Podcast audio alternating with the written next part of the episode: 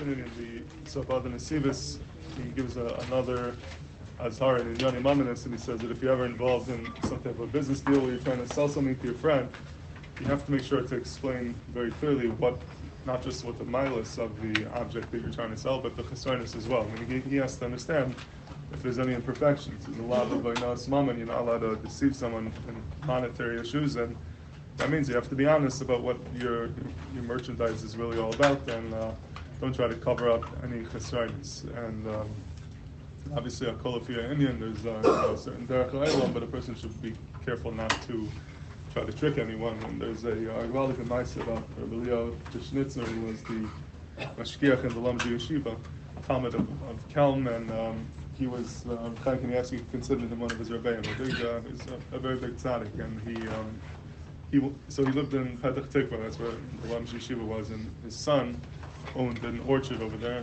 and his son had to go to America for some reason, so he, he basically gave it over to his father before he left. And the father, who was this uh, saintly mashgiach, now had this card they said he had to take care of, and it was a whole, it was a big asik. He didn't really um, have the focus to deal with it. It was causing him a lot of agmas nefesh and time, and it wasn't uh, working out well. So he decided he, he needs to uh, sell it. So he tried to sell it, and uh, it was not easy finding a buyer. And finally, this guy came who was very excited about buying it but um, Rabbi Yo sat down with him and told him that you know before I sell it, I just want you to know exactly. You know, it says uh, there's a lot of loisanu. I can't I can't deceive you, so I want you to know that you know it's not a perfect orchard. You know, some trees uh, don't really give so many fruits.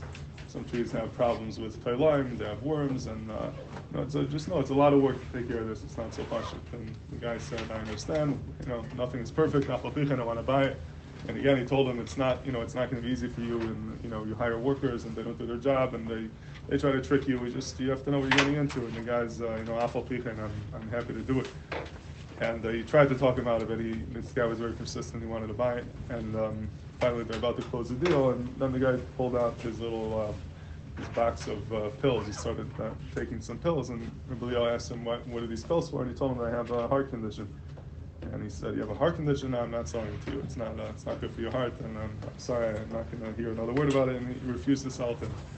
So he, he didn't sell it. And um, so if the story ended there, that would be that would be enough. But there's a, just a little bit more. So he went. Reb Shalom Shvadron was one of his talmidim, and, and he met Reb Shalom that day, and he told him that you know you're going to Yerushalayim. I have a talmid in Yerushalayim who is a, who was a Rashiva and I asked him to say Tehillim in his yeshiva after uh, davening as a zechus I could sell my pardes. He's really making me sugar, taking away from my Avodah Hashem.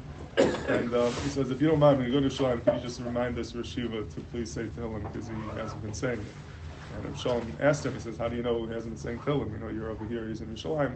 And he said, because I didn't sell it yet. So obviously they're not saying Tehillim. If it would have been saying Tehillim, it would have been sold. And uh, so Shalom went and he told him to say Tehillim, he did, and Achava, within a week, he sold the uh, the pardes.